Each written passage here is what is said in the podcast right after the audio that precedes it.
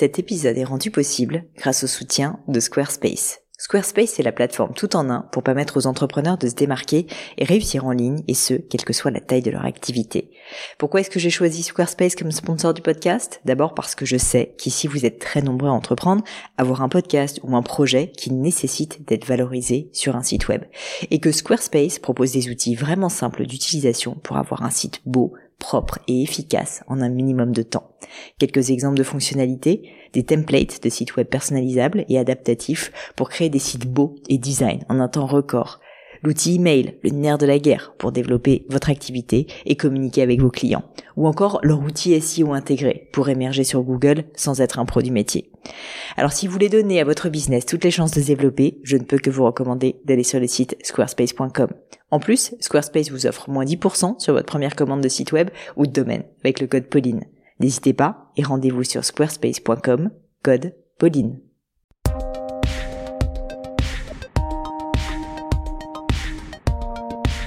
Hello à tous, ici Pauline Negno et je suis ravie de vous accueillir pour ce nouvel épisode de mon podcast.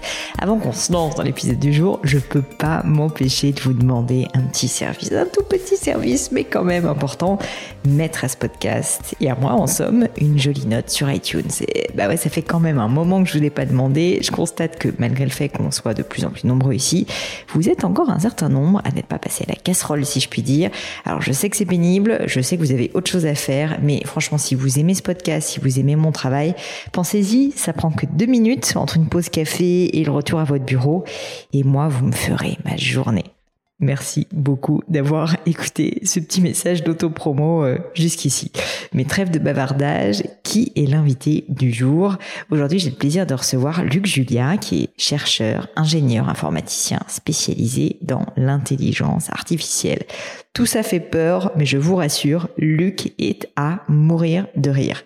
Pour le situer avec des mots simples, en plus, Luc est vraiment juste une superstar de l'intelligence artificielle. C'est, je dirais, l'un des ingénieurs les plus influents et les plus respectés au monde, tout simplement. Alors avec cette interview, je dois vous dire que je sors un peu de ma zone de confort parce que l'informatique et puis l'intelligence artificielle, c'est pas précisément mon domaine de prédilection, mais j'ai profité de la présence de Luc pour parler de son parcours, bien sûr, de comment il en était arrivé là, et puis surtout d'échanger sur des questions d'actualité, des questions qui nous intéressent tous les deux. Par exemple, l'importance de la diversité pour créer plus de valeur dans un groupe de personnes, l'écart entre la culture de la recherche française et américaine, les idées reçues sur l'intelligence artificielle, et vous allez voir c'est passionnant, le rôle de l'éducation pour combattre les préjugés, ou en quoi des personnalités aussi reconnues qu'Elon Musk ou Bill Gates se sont trompés en parlant des méfaits de l'intelligence artificielle. Bref, un épisode dense, un épisode profond, mais émaillé de plusieurs fous rires irrésistibles, tant Luc a un humour décapant. Mention spéciale d'ailleurs pour la stupidité artificielle et les chevals. Mais je ne vous en dis pas plus et laisse place à ma conversation avec Luc Julia. Bonjour Luc. Bonjour Pauline. Je suis ravie de vous accueillir. Plaisir. Merci d'être venu sur le podcast. J'ai une question très compliquée pour commencer, puisque j'aimerais commencer par comprendre d'où vous venez, où vous êtes né, où est-ce que vous avez grandi. En bref, avoir un petit background check, comme disent nos amis américains, sur euh, ben, un peu euh, votre enfance, pour qu'on comprenne un petit peu plus euh, bah, d'où vous venez. C'était il y a longtemps déjà, mais je viens de Toulouse. Donc je suis toulousain. J'ai vécu première partie de ma vie là-bas et je suis rapidement euh, venu à Paris pour faire mes études et je suis après ça parti très rapidement aussi aux États-Unis où je suis depuis maintenant 27 euh, ans. C'est ce que j'ai, c'est ce que j'ai lu sur vous parce que vous voyez, j'ai pas mal de papiers devant moi parce que j'ai fait beaucoup de recherches sur vous et alors j'ai vu que vous étiez effectivement euh, très tôt parti aux US, ce qui était quand même enfin pas fréquent, je pense, euh, à l'époque. Et je voulais vous demander euh, qu'est-ce qui a fait justement que vous quittiez la France aussi jeune pour partir aux États-Unis à une époque où franchement ça se faisait quand même beaucoup moins que maintenant? Ouais. Euh, à l'âge de 5 ans, je disais à mes parents que je voulais être chercheur au CNRS. D'accord. Euh, donc j'ai réussi à rentrer au CNRS. Mais je suis désolée, Luc, je suis obligée de vous interrompre. Mm. Pourquoi vous saviez que vous vouliez être ingénieur Enfin, ah, ça c'est compliqué comme question. Bah oui. Euh, certainement parce que mes parents étaient enseignants et dans quelque part dans la maison j'avais entendu parler de CNRS et donc j'avais décidé que je voulais être chercheur au CNRS. Parce, parce que, c'est pas commun quand même à 5 ans de se dire que. Mais bon, euh, j'espère que je suis pas commun. Non. euh, donc euh, donc voilà, c'était c'était mon rêve depuis tout petit, on va dire. Et donc quand je suis rentré au CNRS, ben ça a été la plus grande désillusion de ma vie, je pense, parce que c'était pas du tout ce que j'avais fantasmé depuis, eh ben on va dire une petite vingtaine d'années. Quelles étaient les différences? Différence essentielle, c'était un manque total de de coopération entre les différents labos parce que bon, on va peut-être en parler plus tard. Mon, mon dada, c'est la coopération, la collaboration avec les gens, euh, des gens différents, des gens euh, qui, qui font euh, des choses ensemble, incroyables, et trouver quelque chose. Quand on est chercheur, on essaye de trouver. Trouver quelque chose, on fait pas tout seul. Mm. Et, et, donc, quand je me suis aperçu dans le labo qui était tout près d'ici, d'ailleurs, hein, dans lequel j'étais, que on m'a raconté qu'il fallait surtout pas que je coopère avec un autre labo qui était pas loin non plus. ben, ça m'a un peu déçu et je suis parti pourquoi? Parce que On vous a dit qu'il fallait pas que vous coopériez avec un autre labo, carrément. Ouais, on était, oui, ben, c'était des histoires de budget, des histoires, bon, des trucs que je comprenais pas de toute façon, étant idéaliste aussi à l'époque. Euh, et, euh, et, donc, euh, on m'a dit, il faut pas que tu coopères avec eux, sinon ils auront plus de sous que nous au prochain budget et c'est pas bien. Voilà. Donc, ça m'a déçu hein, dans mon idéal euh, de la recherche qui était cette euh, coopération. Et surtout qu'il y avait pendant que je faisais ma thèse euh, il y avait un gars qui faisait un truc très très similaire à ce que moi je faisais. Et on trouvait que travailler ensemble c'était plutôt une bonne idée au lieu de se tirer la bourre. Et, et voilà. Donc ça l'a pas fait et étant donné que je suis un peu impulsif j'ai décidé de me casser et je me suis cassé vous vous cassez dans la Silicon Valley Non, je pars d'abord au MIT à Boston. D'accord. Euh, parce que je peux, euh, parce que bon, j'avais pendant ma thèse justement, j'avais un peu fait des enfin, des relations avec euh, plein de gens et donc MIT pour quelqu'un qui faisait des sciences comme moi et qui, qui faisait de de l'intelligence artificielle, de computer science comme on dit là-bas. Euh, c'était un peu normal, c'était un peu un rêve. Donc je suis parti à Boston euh, et puis euh, je suis pas resté très très longtemps. Parce qu'à Boston, contrairement à Toulouse, il fait un peu frais, euh, surtout après le mois d'octobre. Et euh, du mois de juin au mois d'octobre, c'était chouette. Euh, mais après, trop froid. Et là, parce que aussi je pouvais, je suis parti en Californie. Et là, il fait meilleur. Et je vois d'ailleurs que vous avez une très belle chemise. Et euh, je crois savoir que vous êtes fan en plus de chemises hawaïennes. Oui, j'ai une seule marque, je ne vais pas la citer, mais c'est, c'est, je ne porte qu'une seule marque de chemise. Et je ne porte que des chemises hawaïennes depuis une vingtaine d'années, oui. Mais des vintage ou des... Des vrais, des vrais de chez Hawaï, ouais, et qui sont, encore une fois, je dirais pas la marque, mais c'est une marque hawaïenne qui est, euh, qui est très connue pour les gens qui aiment les chemises hawaïennes. Très bien. Et vous avez découvert ça certainement aux États-Unis Oui, bien sûr. C'était il y a 20 ans alors quand vous arrivez justement euh, dans la deuxième partie de ce voyage aux États-Unis, vous commencez à travailler, je crois, en labo, si je me trompe pas. Et là, vous me dites, enfin, pas vous me dites, j'ai lu que vous aviez, euh, vous aviez trouvé l'expérience complètement différente justement de ce que vous aviez pu vivre en, France. En quoi était-ce différent? Bah, Justement, euh, coopération. Donc la, la Silicon Valley, hein, puisque c'est ce dont on parle, Stanford, c'est, en plein milieu de la Silicon Valley. Euh, la Silicon Valley, c'est un endroit justement de coopération, un endroit extraordinaire. Alors bon, on peut raconter beaucoup de bêtises sur Silicon Valley, mais euh, il se trouve que c'est euh, c'est euh, un esprit qui est pour moi euh, l'esprit de la ruée vers l'or des années 1850. Hein, donc on est euh, on est encore bloqué 150 ans en arrière. Et donc c'est quoi cet esprit? C'est euh, la ruée vers l'or. C'est quoi? C'est c'est des gens différents qui viennent de plein d'endroits différents. Donc multiculturalisme, enfin vraiment très très poussé, euh, qui viennent dans un seul but trouver des pépites. D'accord? Donc mmh. à l'époque c'était des pépites d'or. Aujourd'hui c'est des pépites software ou, ou, ou, hardware. Enfin bon du de l'électronique, de l'informatique. Mais mais surtout c'est des gens qui viennent s'entraider pour trouver ces pépites. Et cette cet esprit de la rue vers l'or, euh, il a, il a pas changé. Euh, et euh, alors c'est un melting pot, hein, comme on dit aussi, c'est-à-dire que c'est des gens très très différents. Parce que, par exemple, dans ma dernière équipe que j'avais là-bas, sur une centaine de personnes, j'avais deux Américains. D'accord, donc ça veut dire qu'il y avait 98% de non-américains. Euh, et, et, donc du coup, ces gens de, venus de cultures différentes, de milieux différents, de plein d'endroits différents, bah, ils viennent pour euh, dans un seul but et ils viennent coopérer, ils viennent s'amuser. Et une autre chose aussi, c'est que euh, comme j'ai dit, j'étais un peu déçu euh, par, par, la France, enfin par le CNRS en l'occurrence, par le labo où j'étais au moins, et, et parce qu'on coopérait pas. Et là, euh, je me retrouve dans ce dans, dans ce lieu mythique hein, pour un informaticien qui est la Silicon Valley, et un lieu particulier à l'intérieur qui s'appelle euh, le Xerox Park. Alors, Xerox Park, c'est quoi? C'est un endroit Xerox, hein, on connaît la marque, mais Xerox Park, c'était un endroit de recherche euh, où il y avait tout, tout, a été inventé dans l'informatique, en gros, dans les années 60. Hein, donc c'est mythique, ça donne la chair de poule à tous les informaticiens. Et donc je me retrouve un jour là-dedans, euh, très très tôt, hein, c'était en janvier 94, euh, et euh, il y avait un meeting qui avait lieu tous les mois, euh, qui s'appelait BKI, donc euh, Computer Human Interaction, c'est ma spécialité, c'est l'interaction en machine. Et donc, il y avait un meeting tous les mois dans ce, cet amphithéâtre mythique très très moche, hein, construit dans les années 70, le truc affreux. Enfin, mais vous rentrez à l'intérieur et c'est Disneyland, quoi.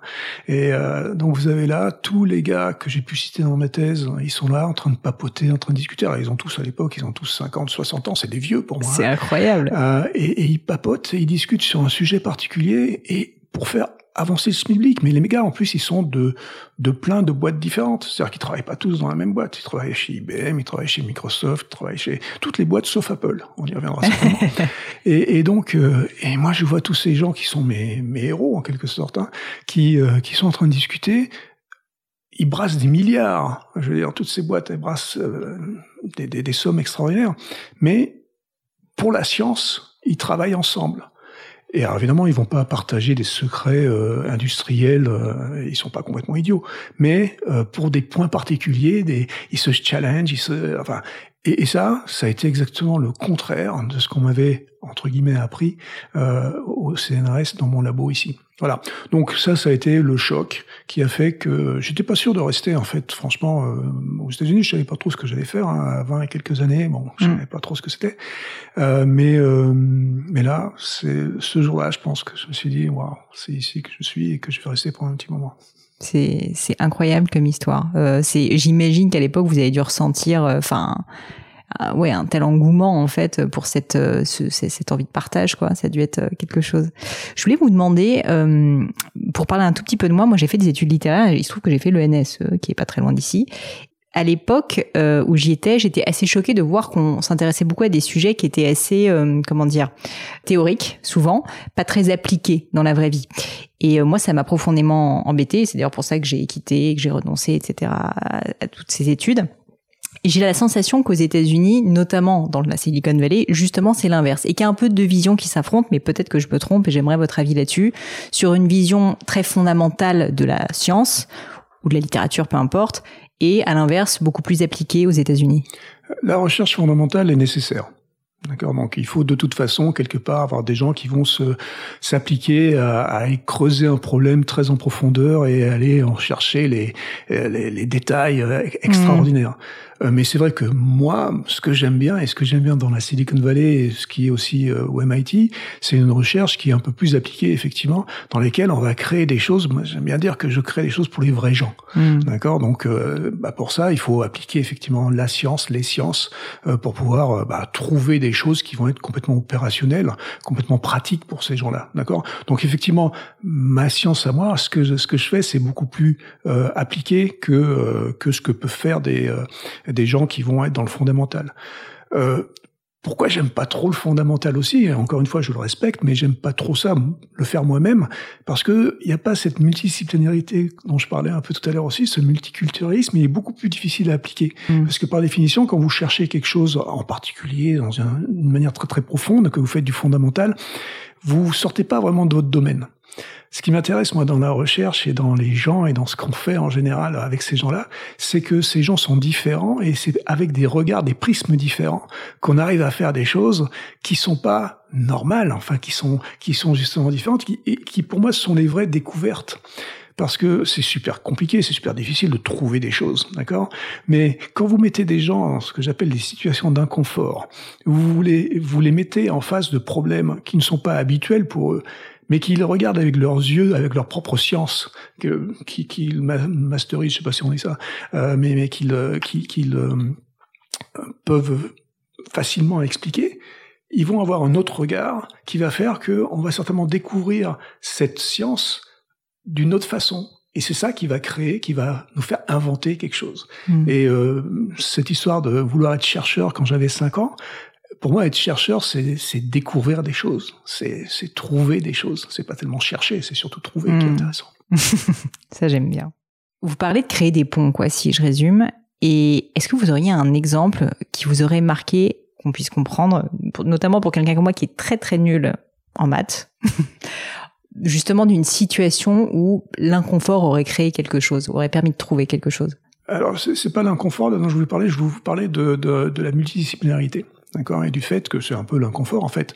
Euh, et, ça date d'ici en fait, ça date de, France. Avant que je parte, c'est pendant que je faisais ma thèse, je, faisais euh, de la reconnaissance euh, visuelle. J'essayais de faire, de comprendre comment on pouvait faire comprendre à un ordinateur comment comprendre les choses qu'il voyait. D'accord, bon, on s'en fiche, c'est pas très très important. Mais j'étais quand même très, euh, c'est très scientifique, c'est des maths, effectivement, mm. c'est ce qu'on appelle aujourd'hui de l'intelligence artificielle. Et donc je faisais ça, et je faisais deux, trois, quatre ans que je faisais ça. Et un jour, j'étais, euh, je devais aller voir un pote à moi à la fac de Jussieu, et, euh, et j'étais à l'heure parce que je suis toujours à l'heure. Je confirme. Et, et lui, il est en retard. Et je me retrouve dans cette fac de Jussieu à attendre les bibliothèques et euh, devant une table sur laquelle il y a un bouquin euh, sur la euh, physiologie du chat. Alors la physiologie du chat, vous voyez, moi je n'ai strictement rien à faire. Je m'en fous, mais alors d'une manière absolument extraordinaire. D'une part, j'aime pas les chats, et, et d'autre part, la physiologie, je je comprends rien et ça, ça m'intéresse pas. Mais bon, je m'embêtais vraiment parce que je me mets à feuilleter ce bouquin et euh, en feuilletant comme ça, euh, vers le milieu du bouquin, page 133, euh, je trouve un article sur la vision du chat. Et je lis cet article sur la vision du chat et je me rends compte que le chat voit exactement à l'opposé de ce que nous on voit. Nous on voit du détail au gros et le chat voit du gros au détail. Alors ça n'a pas d'importance comme ça, on s'en fiche un peu. Sauf que pour mes algorithmes que j'essayais de créer depuis des années maintenant, euh, je me suis rendu compte que j'essayais de faire comme euh, nous on fait, hein, c'est-à-dire du détail au gros. Et je, bon, ça m'a intrigué un peu. Mon pote est arrivé, on est allé manger, et le soir, je me suis rappelé de, ce, de cet article et j'ai implémenté euh, un algorithme qui ressemblait un peu à ce que j'avais compris de la vision du chat. Et mon algorithme a performé mille fois mieux que euh, ce qu'il avait jamais euh, euh, performé avant. Mille fois, c'est pas une blague, c'est vraiment mille fois mieux. Et ben voilà, c'est ce jour-là, je me suis dit, regardez avec les yeux de quelqu'un d'autre, mmh. avec une autre science, avec une autre façon de voir le monde, c'est pas mal aussi. Donc cette multidisciplinarité m'est venue, mais est venue une philosophie depuis. Et dans toutes mes équipes depuis, donc euh, depuis maintenant une trentaine d'années, euh, ben j'injecte toujours des gens différents, non seulement par leur culture, comme j'ai dit tout à l'heure, mais aussi par leur spécialité. Et ça va, euh, ça va loin parce que euh, on parlera certainement de, de Syrie tout à l'heure. Dans Syrie, j'ai mis des, des, des scénaristes de Hollywood. Je veux dire, vraiment, c'est des trucs. Ah oui. oui, ça n'a rien à voir avec évidemment les gens qui font la reconnaissance de la parole. dans mes équipes initiales à Stanford, j'avais des des psychologues. Euh, au milieu de tous ces scientifiques qui étaient, euh, je sais pas que les psychologues sont pas scientifiques, mais mais euh, par rapport à ces informaticiens, mmh. on va dire, c'est très différent. Voilà, donc moi j'aime bien mélanger les genres, et c'est ça qui crée l'inconfort, mais c'est un confort qui crée du nouveau. Je trouve ça passionnant. J'aimerais beaucoup en parler parce que je pense que beaucoup de, notamment créateurs d'entreprises, dirigeants d'entreprises auraient à bénéficier de ce type de conseils. On sait que la diversité, pas uniquement ethnique, est extrêmement importante. Comment vous faites concrètement? Est-ce que vous pourriez prendre un exemple de une, équipe que vous avez créée? Parce que c'est bien de se dire je veux de la diversité, mais après trouver les bonnes personnes et faire en sorte surtout que ça marche, c'est très difficile. Ouais, oui et non. C'est-à-dire que quand vous mettez ça comme postulat au départ et vous dites les gars, euh, c'est comme ça, c'est comme ça que ça va marcher. Pourquoi? Parce que je sais. Et, et donc, euh, ben, vous vous amenez justement euh, des sexes différents, des, des, cultures différentes. Donc tout ça, ben, on travaille sur un projet. On travaille sur des sur des choses qui qui deviennent excitantes juste par la façon dont l'autre voit ce qu'on est en train de faire. Et franchement, j'ai jamais eu de problème. Et d'ailleurs, ça, ça s'est concrétisé euh, dans les années qui sont suivies parce que toutes les équipes que j'ai eues, euh, et, et, par exemple la toute dernière équipe que, que j'ai eue en Californie, euh, le, le, manager principal de cette équipe, c'était un, de mes stagiaires de 1998. D'accord? Donc, j'ai toujours eu des gens qui sont venus et qui ont suivi tout le temps. Et justement, à cause de cette, euh, cette petite différence qui faisait qu'on était, bah, je vais pas dire on était une famille, il faut pas exagérer, mais, mais je veux dire, on, était dans cet état où euh, on n'avait pas, il n'y avait pas de conflit, en fait. Franchement, on a, en, presque 30 ans, j'ai jamais eu à manager des, des conflits euh, énormes et j'ai pratiquement jamais viré personne. Euh, ce qui est aussi relativement intéressant. Alors ça ne veut pas dire que j'ai réussi tout le temps mes recrutements, mais euh, les recrutements aussi, j'avais une chance de pouvoir les faire euh, dans le temps long. C'est-à-dire que je suis incapable dans une interview d'une heure de savoir si la personne est bonne ou pas, hmm. j'en sais rien. Par contre, j'avais la chance de pouvoir faire des, des recrutements de six mois. C'est-à-dire que je faisais des stages en gros. Et donc, oui, euh, bosser, quoi. Voilà, je les ai bossés pendant six mois et puis au bout de un, deux, trois mois, je commençais à comprendre si la personne pouvait s'adapter à ce genre de d'environnement parce qu'effectivement, c'est pas c'est pas facile, mais il y en a très très peu qui sont partis, franchement. Et donc ça, ben, pour vous donner un exemple euh, de la psychologue, par exemple, la première que j'ai engagée en 95 ou 96 euh, à Stanford, ben, c'était une personne qui était un peu étonnée que je l'approche, hein, parce que elle se retrouve dans ce milieu d'informaticiens. Alors, c'était des informaticiens différents, des informaticiens différents aussi dans le sens où ils venaient à l'intérieur de l'informatique. Il y a plein de, de, disciplines différentes, et donc ils venaient eux justement déjà de disciplines différentes. Donc je les ai les mélanger dans l'informatique. Et là, en plus, donc je rajoute euh, cette psychologue. Alors eux, ils me prennent pour un taré, évidemment, hein, d'amener une personne comme ça. Et elle, elle se demande un peu ce qu'elle fait au début, mais, mm. mais bon, elle a compris que c'était on est en train de créer des produits pour les vrais gens, comme je le disais tout à l'heure. Et donc ça veut dire quoi? Ça veut dire que pour créer ces produits, il fallait vraiment se mettre dans les euh, in the shoes, dans les chaussures. Je sais pas si on dit ça en français, mais dans les baskets, ouais. Enfin, euh, je crois qu'on dit euh, se mettre dans les baskets de quelqu'un. Dans les baskets, voilà. Donc il fallait se mettre dans les baskets de la personne. Et donc une psychologue, c'était parfait pour ça, parce qu'elle pouvait, elle avait une vision de personnalité vachement différente D'accord? Et donc elle pouvait se mettre avec une seule personne, je pouvais réussir à avoir un panel euh, de, de vrais gens euh, qui pouvaient me permettre de savoir comment les gens allaient réagir en face de ce produit. Donc en fait, ça, ça faisait du sens euh, d'avoir une personne comme ça. Et les ingénieurs se sont vite habitués, hein, parce qu'elle a fait partie de l'équipe immédiatement et il n'y a pas eu de problème. Donc ça veut dire que vous, quand même, au niveau de la conception, on va dire, de l'équipe, vous réfléchissez quand même en amont, évidemment, à vous dire, ok, bah là, euh, je suis en train de faire tel produit, je sais pas, prenons l'exemple de Siri. Pourquoi avoir des, des, des scénaristes hollywoodiens euh, bah Oui, alors là, je, mais vous, je vous raconterai l'histoire du scénariste hollywoodien, mais, mais, euh, mais oui, effectivement, on, on, réfléchit à quelque chose, puis il y a une raison pour laquelle on va euh, prendre ces gens-là. Par exemple, j'ai jamais eu le besoin d'embaucher un boulanger, hmm. d'accord? Euh, Bon, c'est comme ça. Plus tard. Mais peut-être qu'un jour ça arrivera. Donc, euh, mais mais ouais, y a, on, on découvre le besoin en fonction de ce qu'on est en train de faire aussi. Hyper intéressant. Euh, pour revenir, euh, pour revenir euh, à votre parcours, vous, vous donc vous, vous êtes à Stanford et vous commencez à travailler assez vite donc pour diverses entreprises. Je ne sais pas d'ailleurs quelle est la première entreprise pour laquelle vous avez bossé. C'est Apple justement? Non, non, non. La première entreprise c'était Stanford Research Institute, donc c'était un, labo de recherche. Donc c'était, j'ai fait ce que je voulais faire, c'est de la recherche. J'étais, je voulais être chercheur hein, au CNRS. Mm-hmm. Et finalement, je me suis retrouvé chercheur à Stanford. Euh, et donc le Stanford Research Institute, c'est un, un, labo euh, multidisciplinaire, mais la différence avec le CNRS, c'est que c'est un labo sur un site. Donc c'est à côté de Stanford et, euh, et c'est 3000 euh, à l'époque 3000 chercheurs, je sais pas combien ils sont maintenant. À l'époque 3000 chercheurs qui étaient sur un site et qui qui travaillaient sur des euh, sur des problèmes particuliers. Et donc je me suis retrouvé dans une équipe de reconnaissance de la parole au départ de d'intelligence artificielle et de reconnaissance de la parole. Puis après j'ai créé mon propre labo euh, donc euh, j'ai eu la chance qu'on me donne les clés relativement rapidement, hein, au bout de 2-3 ans. Euh, mon, mon, manager m'a dit euh, bah toi t'es gentil, tu bosses comme un fou, euh, fais ton labo. Alors, évidemment, j'avais le schéma intellectuel de du CNRS, chercheur 1, chercheur 2, directeur 1, directeur 2. Donc bon, et là il me dit prends les clés et fais un labo. Ah, je, ben, je sais pas comment on fait, mais t'en fais pas. Donc il me donne un peu de sous et il me dit surtout va chercher les gens que tu veux. Et c'est là que je savais déjà ma mon, idée c'était d'aller piquer un peu des gens différents et donc je suis allé piquer des gens un peu différents dans tous les différents labos et une quinzaine de personnes au début. Au début on a commencé un, un lab qui s'appelait Chic, donc c'était très français, hein, Computer Human Interaction Center. J'aime beaucoup les acronymes. Euh, donc euh, ça voulait dire quelque chose et c'était chic en même temps et donc c'était rigolo.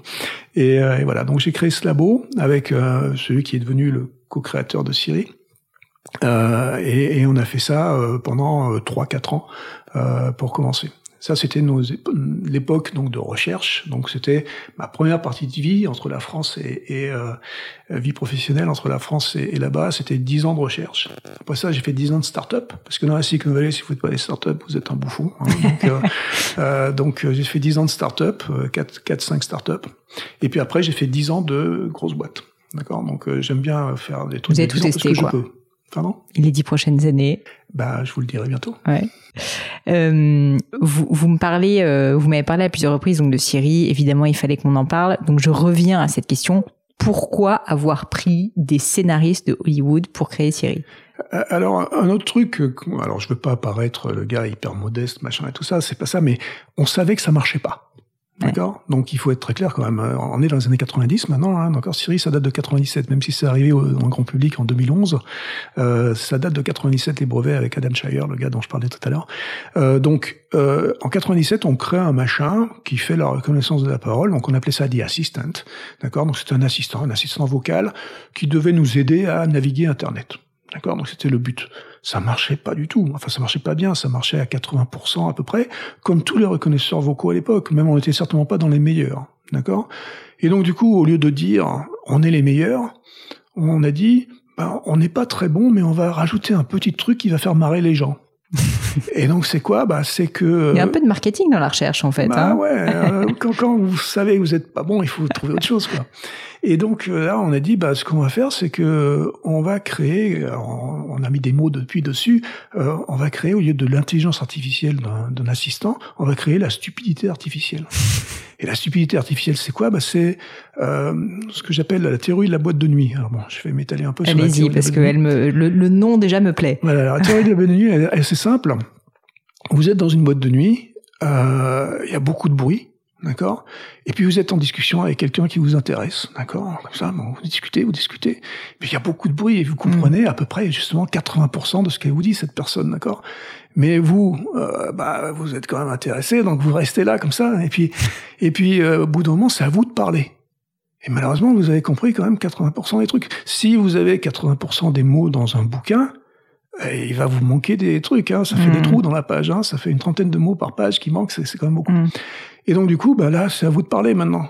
C'est quoi? C'est qu'est-ce qui se passe à ce moment-là? À ce moment-là, la stupidité artificielle, ça donne ça, ça donne. C'est ce Voilà. que je fais là. voilà. Et donc, euh, donc ça, euh, on s'est dit, bah, il y a quelque chose à faire là. Ça veut dire quoi? Ça veut dire que cet assistant, quand il comprend pas ce qu'on veut dire, on va lui faire parler d'autre chose. Mm. Et pour ça, nous, on n'est pas assez intelligent, assez fort, assez créatif pour euh, pour créer des situations. On va demander à des gens de Hollywood de faire ça. D'accord Et donc, on a demandé à des scénaristes de Hollywood de nous créer des situations. Quand Siri comprenait pas ce qui se passait, eh ben, elle, Raconter des trucs absurdes. voilà. Très très drôle comme histoire. Euh, J'aimerais, Luc, s'il vous plaît, euh, parler un petit peu plus d'intelligence artificielle pour les personnes qui, comme moi, ne sont pas ni des ingénieurs ni des informaticiens, comprendre ce que c'est. Parce que je pense qu'il y a aussi énormément d'idées reçues sur le sujet, et je sais que ça a d'ailleurs été le, thème d'un de vos ouvrages. Est-ce que vous pourriez déjà, de base, m'expliquer, me donner un peu une définition de c'est quoi l'intelligence artificielle? Je peux déjà vous dire ce que c'est pas. D'accord? Parce que le bouquin dont vous parlez, il s'appelle L'intelligence artificielle n'existe pas. C'est parce que depuis une petite dizaine d'années, on nous rebat les oreilles avec l'intelligence artificielle. Tout le monde parle d'intelligence artificielle et personne ne sait de quoi il parle. Personne sauf ces spécialistes d'intelligence artificielle. Mais on en parle de façon à ce que ça devienne un truc un peu fantastique, un truc qui fait peur ou un truc qui fait rêver. D'accord? Et, et justement, euh, on parle de l'intelligence artificielle comme un truc holly- hollywoodien en fait. Mm. Ok? Et les médias, franchement, euh, ont beaucoup plus euh, de facilité à parler d'intelligence artificielle, de faire les gros titres de journaux avec l'intelligence artificielle de Hollywood que la vraie. Parce que l'intelligence artificielle de Hollywood, elle fait effectivement peur, elle va vous prendre votre boulot, euh, elle va vous tuer, euh, elle va, elle va vous. bon, C'est Matrix, enfin, quoi. Incroyable, hein, Matrix, Terminator, Her, enfin tout ce que vous pouvez imaginer. La vraie, donc celle qu'on fait nous au quotidien, celle qu'on fait et qui existe aujourd'hui, d'abord c'est pas une intelligence artificielle qui serait unique et qui serait euh, générique et générale, qui pourrait euh, tout décider dans le monde. Les intelligences artificielles, ce ne sont que des outils. Et ce sont des outils qui sont très très très spécifiques et qui font des choses très très pointues, qui le font certainement mieux que vous, mais c'est la définition même de l'outil. Euh, un marteau, il va planter le clou bien mieux que votre poing. D'accord? Donc, ce ne sont que des outils qui font mieux des tâches spécifiques, mais très très spécifiques. Mais comme le marteau, c'est vous qui tenez le manche. Mm. C'est-à-dire que c'est vous qui décidez comment utiliser ce machin. Donc, comme tous les outils, vous pouvez l'utiliser à bon escient pour planter le clou, ou à mauvais escient pour vous taper sur la tête. D'accord? Donc, c'est ça. L'intelligence artificielle, c'est une boîte à outils avec plein, plein d'outils, de plus en plus d'outils qui sont très, très forts, qui font les choses excellemment bien, mieux que nous, mais on en a le contrôle et on en fait ce qu'on veut. Et si toutefois on en perd le contrôle, c'est parce qu'on l'a voulu. C'est parce qu'on l'a lâché le marteau. D'accord? Donc, la vérité, c'est qu'il faut comprendre que ces intelligences artificielles, ces outils, ils sont basés aujourd'hui sur des mathématiques. Donc c'est pas très sexy, hein, effectivement. Si vous mettez euh, en titre de journaux euh, l'intelligence artificielle, c'est des maths, c'est moins rigolo que de mettre l'intelligence artificielle va vous tuer. Hmm. D'accord? Mais c'est que des maths. Depuis 1956, ça a été inventé en 1956. C'était des maths, c'était à l'époque des statistiques. Après, c'est devenu de la logique, et après, c'est redevenu des statistiques. Mais c'est que des maths, c'est complètement embêtant. N'importe qui maintenant peut faire de l'intelligence artificielle. Et justement, c'est un des problèmes aussi, c'est que c'est trop facile à faire, mais ça, on peut y revenir. Ça, ça amène d'autres problèmes. Mais c'est des maths, c'est des outils mathématiques pour faire, pour réaliser des tâches qui sont des tâches très très très spécifiques, mais ils les font excessivement bien. Probablement, voilà, plus rapidement, plus précisément que l'homme. Et alors, pourquoi est-ce que, euh, comme vous le disiez très justement, hein, il y a autant de mythes autour de l'intelligence artificielle? Pourquoi est-ce que des personnes, parfois sincèrement très intelligentes et euh, éduquées, en fait, en ont peur et disent l'intelligence artificielle, c'est un démon, euh, on va pas réussir à la contrôler. Alors, ils sont éduqués, mais ils sont pas éduqués en intelligence artificielle, cela. D'accord? Donc là, il y a des noms, hein, en particulier, hein, les gens qui ont des choses comme ça. Alors, il y a Elon Musk, ça c'est un cas particulier, on peut en parler plus tard. Euh, mais sinon, il y a des gens comme euh, Stephen Hawking, par exemple, qui était... Bah, on se dit quand même qu'ils sont pas débiles, quoi. Oui, qui était effectivement pas débile du tout, hein, certainement un des plus grands scientifiques de la Terre hein, que la Terre ait pu porter, mais euh, malheureusement, il il savait pas ce que c'était que l'intelligence artificielle. Donc il s'est certainement fait un peu influencer par d'autres personnes qui lui ont dit qu'il y avait ça. Donc je pense pas qu'il avait fait ses recherches personnellement. Des gens comme euh, comment s'appelle-t-il euh, le, le, fondateur de Microsoft, Bill Gates. Bill Gates, ouais. euh, Bill Gates a dit aussi euh, l'intelligence artificielle est un démon. Mais euh, relativement rapidement, quand il a commencé à comprendre ce que c'était, donc il avait parlé sans avoir tourné la langue euh, cette fois dans sa bouche. même lui fait cette erreur. Même lui il l'a fait, oui. Mais après, il est revenu dessus en disant non, non, c'est bon. Alors un gars comme Musk, là, c'est un cas particulier. Donc un Musk, c'est un timbré, d'accord? Il est, il est fou, hein, comme la plupart des gens qui font euh, des trucs géniaux. Donc, euh, mais il est fou égocentriste, hmm. d'accord? Et donc tout ce qui l'intéresse, c'est de parler de lui. Donc il va parler essentiellement de l'intelligence artificielle juste pour faire mousser soit ses compagnies, soit lui-même. Bon, bon, c'est pas tellement intéressant parce que du coup, il dit n'importe quoi. Alors, il dit vraiment n'importe quoi sur l'intelligence artificielle. Il a des boîtes extraordinaires, il fait des trucs extraordinaires. C'est un visionnaire de produits, mais c'est pas un gars qui fait de l'intelligence hmm. artificielle. Quand il fait de l'intelligence artificielle, quand il dit qu'il fait de l'intelligence artificielle, il l'a fait pour lui-même, donc pour euh, pouvoir dire que il est lui-même. Donc pour vous, enfin, et c'est pas pour vous, enfin, je pense que vous êtes la meilleure personne pour en parler, mais en gros, le, la crainte qu'ont beaucoup de personnes que l'intelligence artificielle nous dépasse et que les machines, c'est parce que c'est ça finalement, mmh. finalement, à un moment donné, on en perd le contrôle et qu'elles commencent à agir. Donc c'est vraiment le scénario mmh. catastrophe Matrix. Ce scénario, en fait, n'est pas possible. Il est absolument pas possible. Donc on tient le manche du marteau, comme je disais, d'accord? Alors on peut avoir des gens qui tiennent le manche du marteau et mettre sous leur joue d'autres gens qui n'ont pas le manche du marteau. Et comment ça se fait? Ça, ça se fait par le manque d'éducation. D'accord? La clé de tout ça, c'est l'éducation.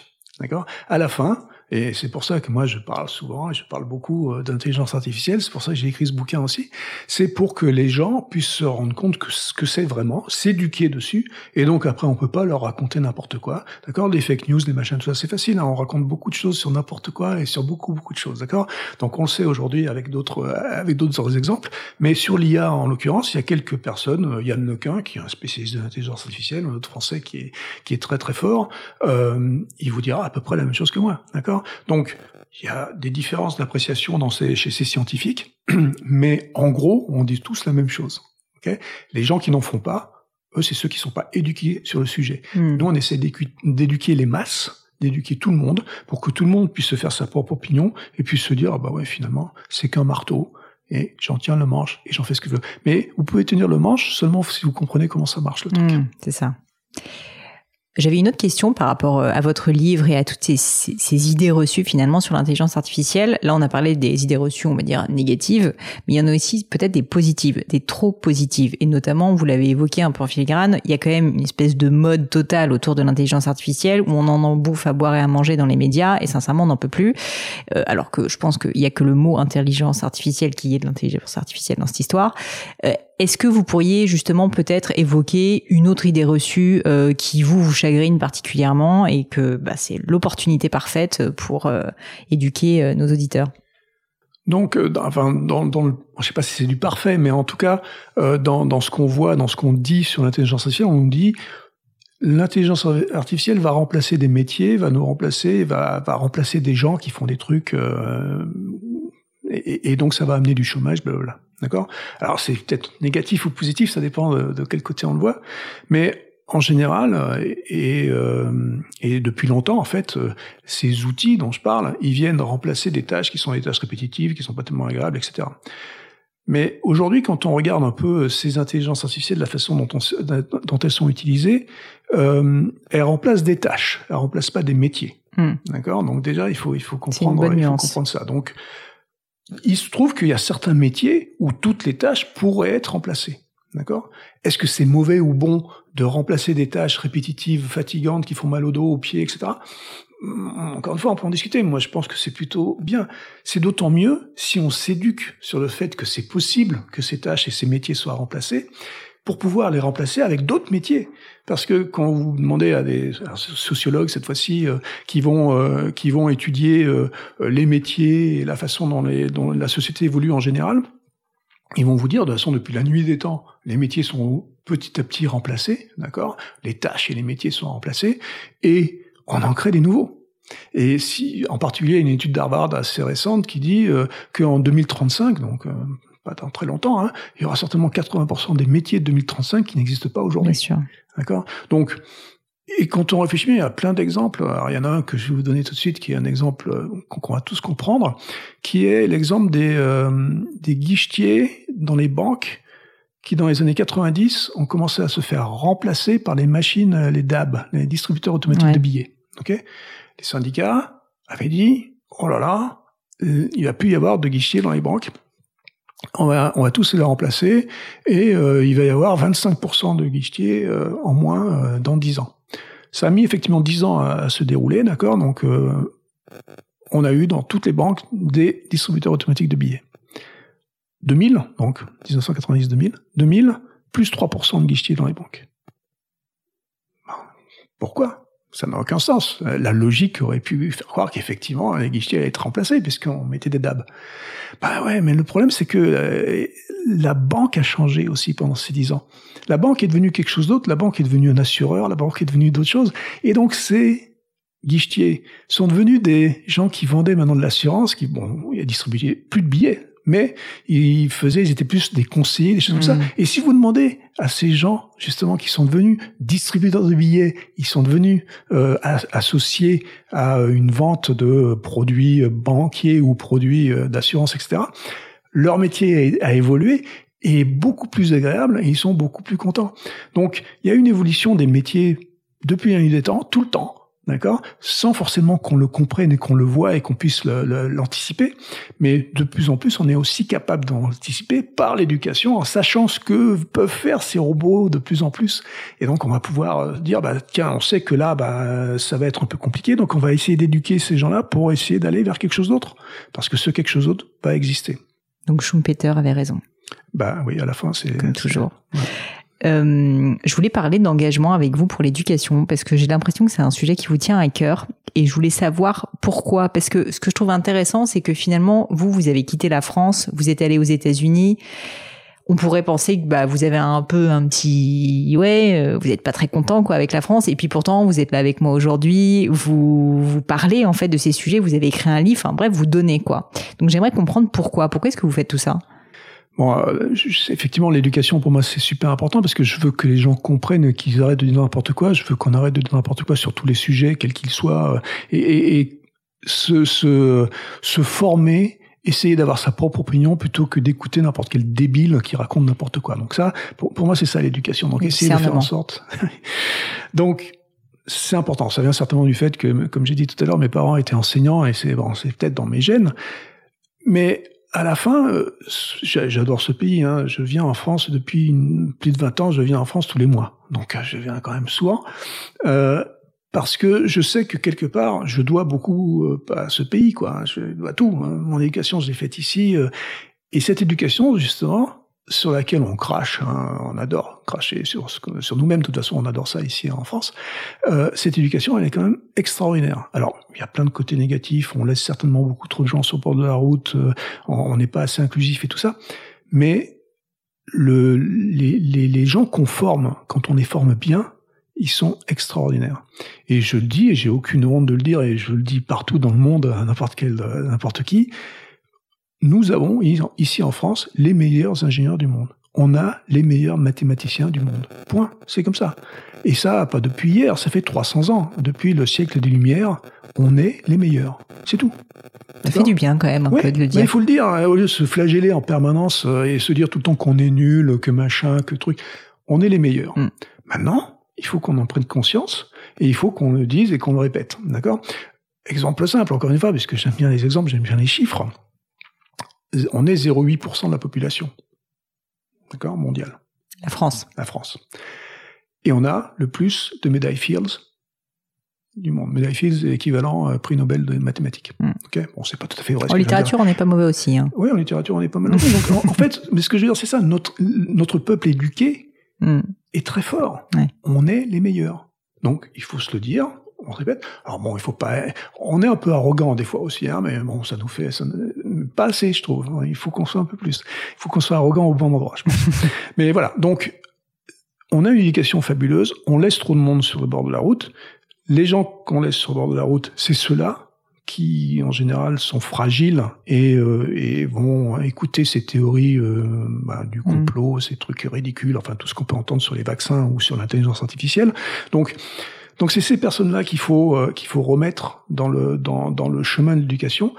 Et pour le faire, ben il faut le faire. Alors, le faire avec des bouquins, c'est compliqué parce qu'ils lisent pas des bouquins ces gens-là, d'accord? Donc, euh, ben, le faire avec des conférences, avec des, en allant les voir, en essayant de les toucher comme ça, avec des des exemples simples, hein, comme mon, bouquin, c'est pas la littérature, hein, je peux vous dire, c'est c'est vraiment tout simple, mais c'est des exemples, beaucoup beaucoup d'exemples, et donc expliquer par l'exemple et et, euh, et, et expliquer que finalement, c'est pas si compliqué que ça. Ça a l'air, mais ça n'est pas.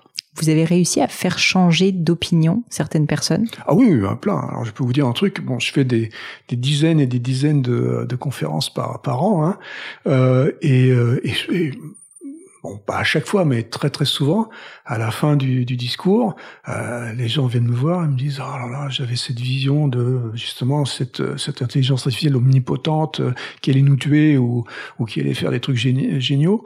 Euh, ben merci, vous m'avez expliqué. Maintenant, je comprends mieux ce que c'est. Donc évidemment, oui, mais encore une fois, c'est pas en une heure, vous pouvez retourner plein plein de gens. c'est pas même pas les retourner, c'est juste les, les tourner vers la lumière. Et alors aujourd'hui, au-delà des conférences, etc., en fait, donc d'après ce que je comprends, vous, vous avez voulu vous investir, notamment via des fondations.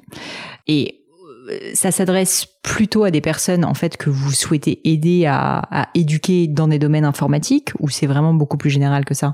Bah C'est général. Comme je, je, parlais tout à l'heure des vaccins, je pense qu'il faut, euh, il faut juste apprendre aux gens à apprendre, apprendre aux gens à savoir qu'ils sont pas idiots et que euh, peuvent réfléchir par eux-mêmes et qu'ils ont des, possibilités de, juste euh, écouter, faire la part des choses et donc du coup bah, d'être indépendants dans leur euh, réflexion au lieu d'aller écouter n'importe quel débile qui est là pour pour son propre intérêt en général. Avoir une liberté de penser et ça vous pensez que vous-même vous l'avez enfin c'est vrai que je vois un lien énorme entre la recherche le fait que finalement vous êtes obligé de vérifier des sources, aller creuser, et c'est un exercice qu'on fait plus tant que ça, même à l'école. Il y a beaucoup d'apprentissage par cœur, qui veut dire qu'on apprend des choses et qu'on les prend pour acquises.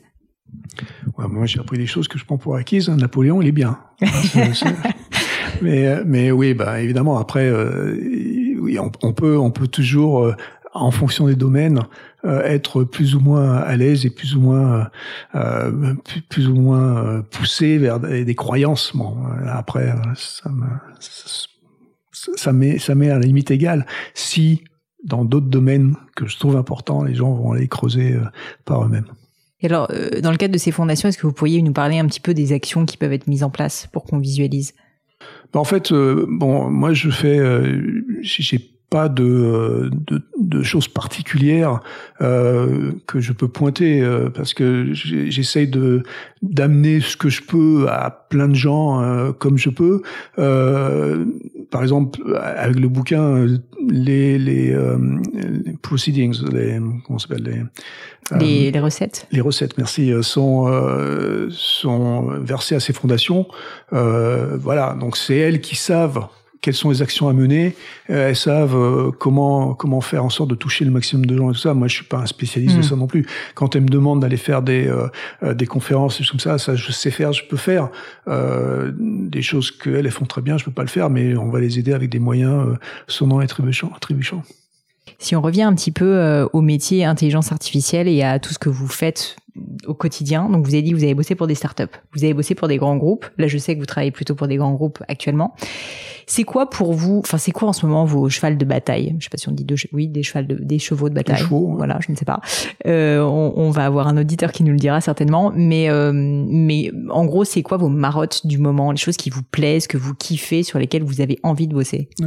Comme j'étais là, moi j'aime bien faire des trucs pour les vrais gens. D'accord? Et aujourd'hui, il y a trois domaines qui m'intéressent en particulier euh, à cause du, des constats euh, de, de, où va la population et comment ça se passe euh, avec euh, notre relation avec la Terre et les choses comme ça. D'accord? Donc les trois choses qui m'intéressent aujourd'hui, c'est le transport.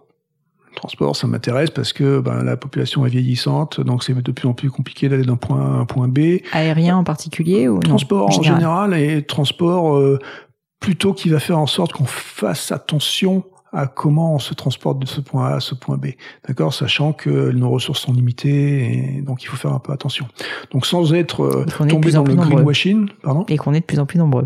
On est 7 milliards et demi, donc c'est beaucoup, on sera 10 milliards euh, dans, dans quelques années, donc c'est compliqué. Notre Terre, elle est toute petite finalement, et, euh, et on, est en train de la faire péter, d'accord Donc donc comprendre comment faire en sorte de de pouvoir donner la possibilité à de plus en plus de gens de se déplacer, mais dans des conditions qui font qu'on va pas faire péter la terre. D'accord? Donc ça, c'est un truc intéressant, compliqué, hein, mais intéressant. Je fais pas du greenwashing, hein, c'est juste que je, je, veux comprendre un peu comment comment vont marcher ces interactions. Deuxième chose qui m'intéresse énormément, c'est la médecine. D'accord? Donc, euh, même façon, euh, euh, on a vu que grâce à la médecine, dans les années qui viennent de s'écouler, les 50, 60, 100 ans qui viennent de s'écouler, euh, les gens vivent de mieux en mieux. Alors je veux pas, euh, je cherche pas l'immortalité, moi. Hein, je suis pas comme euh, d'autres débiles comme Musk. euh, je pense pas que l'immortalité soit humaine, donc ça sert à rien. Mais par contre, je veux que les gens se sentent le mieux possible. Hein, quand je dis que je fais des trucs pour les vrais gens, les vrais gens, ils sont dans, ils ont des problèmes hein, de temps en temps. Donc, donc grâce à l'intelligence artificielle, grâce à ces technologies que, que, sur lesquelles je travaille depuis des années et des années, euh, il y a des possibilités extraordinaires. On en a montré déjà plein. Hein. Par exemple, l'imagerie médicale. Aujourd'hui, euh, on peut trouver un cancer du sein dans un mm. dans une imagerie médicale d'une manière beaucoup plus euh, euh beaucoup mieux que que ce qu'on pouvait faire euh, que pouvaient faire les les médecins eux-mêmes. Ça ne veut pas dire qu'ils sont remplacés là. Ça veut dire qu'ils sont aidés par cet outil. D'accord? Donc ça c'est un exemple. Un autre exemple, on, a découvert il n'y a pas tellement longtemps, il y a une vingtaine d'années, le, le, génome, d'accord? Donc on a compris les séquences d'ADN et tout ça. Il se trouve que c'est des statistiques, ça. Statistiques, c'est des mathématiques. Les mathématiques, c'est de l'IA, d'accord? Donc il y a un champ statistique extraordinaire d'application pour euh, l'intelligence artificielle dans l'ADN. Ah, vous allez avoir du débat là encore. Hein ben, c'est pas c'est pas pour aller changer les choses, c'est pour aller comprendre les choses. C'est parce que le but, l'objectif, c'est de comprendre une maladie avant qu'elle arrive. Quand vous allez chercher dans une image le début d'un cancer, euh, vous n'avez pas changé le cancer. Euh, vous savez qu'il est là. Il vaut mieux savoir que pas savoir, hein, parce que d'un moment, c'est trop tard. Et là, c'est exactement pareil. Dans l'ADN, vous pouvez, c'est un champ statistique fabuleux, mais c'est très très compliqué. Mais étant donné que ça match très très bien avec l'intelligence artificielle, vous allez pouvoir savoir des choses bien avant. D'accord? Alors, il y a un débat peut-être qui est est-ce qu'on veut savoir ou pas? Mais Enfin, moi, je peux vous dire, euh, avec mon histoire personnelle, je veux savoir. Mais bon, ça, c'est, un autre, c'est une autre chose. Euh, donc ça, c'est le, la médecine, c'est une autre chose. Et puis après, il y a la vie de tous les jours. la vie de tous les jours, la science dans la vie de tous les jours, et en l'occurrence dans ce dont j'ai parlé un tout petit peu en parlant des transports et de, cette terre qu'on est en train de, piller. Hein. Donc euh, comprendre comment euh, la, science, comment l'intelligence artificielle, en l'occurrence donc mon domaine, peut aider à faire en sorte qu'on n'aille pas forcément dans le mur vers lequel on se précipite en ce moment, mais aussi euh, être complètement réaliste euh, du fait que euh, cette intelligence artificielle euh, elle-même contribue à aller dans le mur. Parce que les ressources qu'on utilise aujourd'hui en intelligence artificielle, j'ai dit une phrase tout à l'heure qui, qui, est importante, c'est que tout le monde peut faire de l'intelligence artificielle maintenant. Et c'est un problème, parce que comme tout le monde peut en faire, on en fait pour tout et n'importe quoi. Hmm. Alors faire, pour trouver un cancer dans, un, dans une imagerie médicale, moi je suis à fond. Le faire pour jouer au dernier jeu débile à la mode, je pense qu'il faut réglementer, il faut réguler. Et il faut que la société, donc nous, nous éduquer, qu'on fasse remonter au régulateur les choses sur lesquelles on peut utiliser ces sciences, ces outils, ou pas. Parce, que, utiliser une intelligence artificielle, c'est utiliser beaucoup, beaucoup de ressources. Un data center, par exemple, qui va utiliser euh, énormément de ressources électriques, d'accord? Encore une fois, pour détecter un cancer, ça me dérange pas.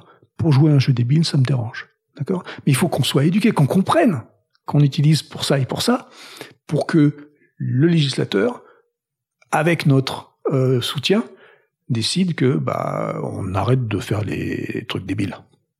On concentre les ressources, les peu de ressources qui nous restent, on les concentre sur les choses intéressantes. Hyper intéressant.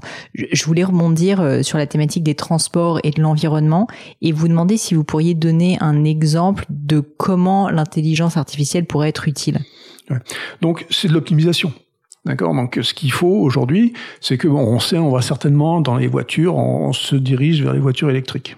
D'accord? Donc euh, c'est certainement très bien pour euh, plein de raisons, pour les émissions, etc. Donc émissions carbone et tout, ça va être super. Donc ça c'est plutôt une bonne nouvelle. Les voitures électriques, elles sont un peu moins pratiques, on va dire, que les voitures à essence. Parce que les voitures à essence, j'ai eu aucun problème de aller recharger le machin avec, euh, avec à la pompe. Recharger l'électricité, c'est un peu plus compliqué. Alors, certainement qu'on aura des pompes électriques aussi qui vont être aussi faciles à utiliser bientôt.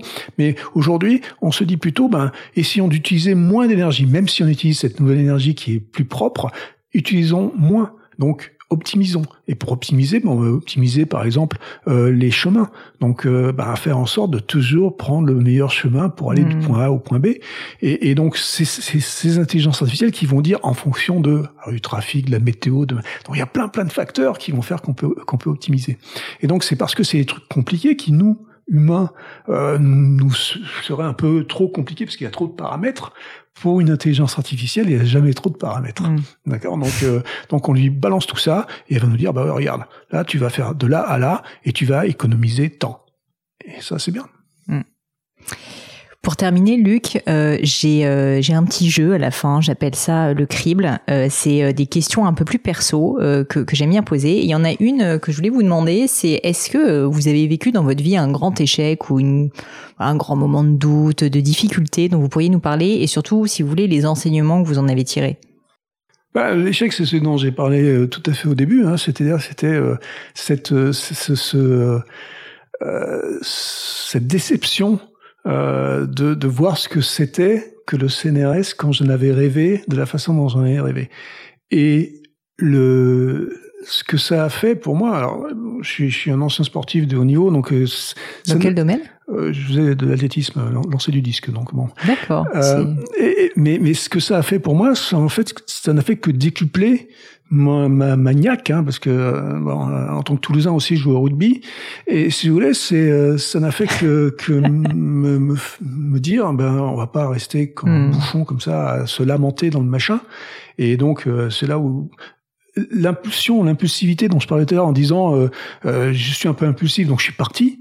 Bah ouais, je suis parti. Et je suis parti loin, parce que je suis parti à Boston à l'époque, donc c'était loin, c'était un changement radical mais en même temps, c'était ce dont j'avais besoin pour montrer que euh, ben, euh, ce que j'avais, ce que j'avais tracé, que je pensais avoir tracé pour moi, cette courbe euh, idéale dans les études et tout ça pour arriver où je voulais arriver, ben, finalement, c'était pas bon. Il fallait faire un rebond, un vrai rebond, qui allait amener complètement ailleurs, dans un endroit complètement inconfortable, encore une fois. L'inconfort dont je parlais tout à l'heure, je le veux pour les autres, mais je le veux pour moi aussi. Mmh. Donc en gros, si je paraphrase, mais c'est pour comprendre, vous avez appris à accepter en fait de tout remettre en cause, même si vous aviez cette déception. Et si je résume, et ça, je veux dire que même pour moi, c'est un super enseignement, c'est de se dire, bah, en fait, c'est pas parce que j'ai été déçu que je vais me lamenter pendant des mois. C'est à moi d'agir et je me casse, quoi. Et un truc qui est super important et que j'admire chez les Américains euh, par rapport à nous Français, c'est la culture de l'échec parce que c'était un échec, c'était un échec personnel. Et cet échec personnel, au lieu de dire, ben, ça y est, je suis nul, puis je suis nul à vie maintenant. C'était pas, en euh, plus, c'était même pas vraiment un échec, au sens où vous avez rien raté. Mais oui, mais c'était un échec pour moi, parce que c'était vraiment, c'était mon idéal. C'était, mm. ça faisait presque 20 ans que je travaillais pour ça.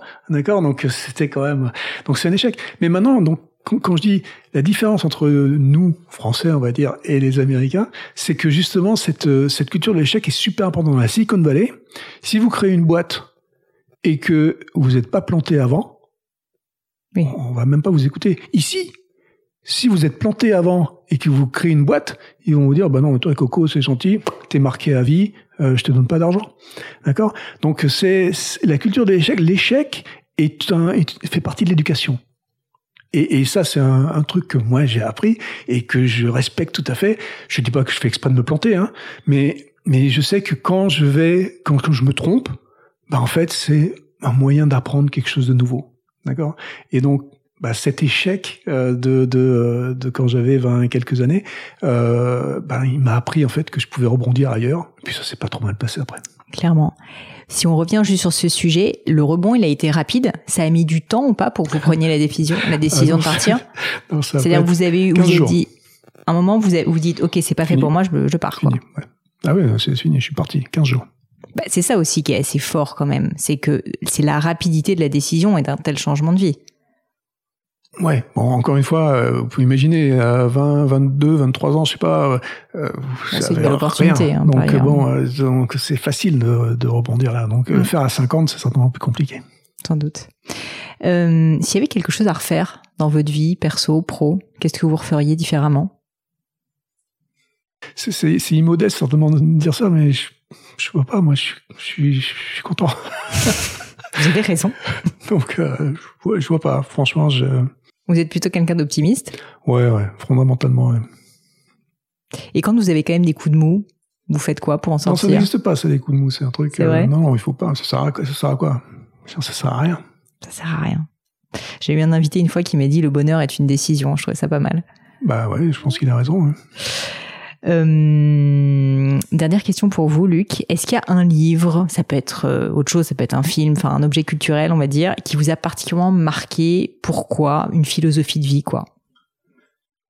Alors il y, a, un film, alors c'est un film débile, hein, donc mais c'est un film qui m'a marqué, qui est débile parce que vous pouvez le regarder en fait à plusieurs degrés, euh, et, et, donc il vous apprend que finalement l'éducation est importante. C'est quoi ce film? Ça s'appelle Idiocratie. Donc c'est un film débile, c'est un film américain qui date de 2003. La seule bonne nouvelle dans l'histoire, c'est qu'il doit faire à peu près 70 minutes, donc il est assez court. Mais alors c'est complètement idiot, hein, c'est complètement, vraiment complètement idiot, mais je vous le conseille, hein, vraiment. Euh, je pense qu'il est sur toutes les plateformes possibles, imaginables. C'est un film qui, qui était fait donc dans les années 2003, dans les années Bush, vous voyez, euh, et donc dans les années où Bush euh, coupait tous les, les budgets de l'éducation aux États-Unis pour justement rendre les gens débiles D'accord? Et ça a donné Trump quand même après. Hein euh, c'est, il faut quand même comprendre que 20 ans plus tard, ce qui a donné Trump, c'était la, politique de Bush aux États-Unis pour l'éducation. Et ça, justement, maintenant, quand vous relisez ça à l'aune de ce qu'on a dit tout à l'heure, l'éducation est super importante et il faut pas que les gens deviennent débiles, parce que l'idiocratie, ça crée une, une société d'idiots. Mais euh, c'est pas que des idiots. Il y en a quelque part qui eux sont éduqués, eux ils savent. Et ils vous mettent sous, sous leur joue justement et ça devient une dictature. Et c'est une dictature par l'intellect en quelque sorte qui est super triste. Parce que parce que vous vous rendez compte que ben eux ça va bien. Mais ils ont créé donc des débiles euh, qui sont qui font tout ce qu'ils veulent et, qui comprennent rien et qui sont bon, complètement idiots. J'étais tombée sur un article euh, assez euh, assez flippant euh, qui expliquait que les États-Unis, il y a encore une dizaine d'années, étaient dans les trois premiers, vous savez, sur le rapport PISA en termes d'éducation, et maintenant étaient trentième en dessous d'un certain nombre de pays qui sont des pays en voie de développement. Et effectivement, euh, effectivement, euh, je pense que, alors, j'espère que la France n'est pas en aussi mauvaise voie, mais je pense qu'il y a un vrai travail à faire. Et je pense qu'il y a aussi une, je sais pas ce que vous en pensez, mais une responsabilité personnelle de chacun de vouloir s'éduquer, parce que c'est c'est bien de demander à l'État de le faire, mais on peut aussi essayer de le faire soi-même si on en a les moyens, bien sûr. bien sûr, bah, la responsabilité des parents euh, est importante là. Hein, donc, mais bon, encore une fois, on peut on peut rentrer dans un euh, dans euh, dans un comment on appelle ça Débat. Non, non, euh, ah, ça y est, je, là, je me complètement. Bon, dites-le en anglais si vous voulez. Euh, non, mais je l'ai, je l'ai, je l'ai pas. Je part. l'ai pas en espagnol, j'ai pas en russe, rien du tout.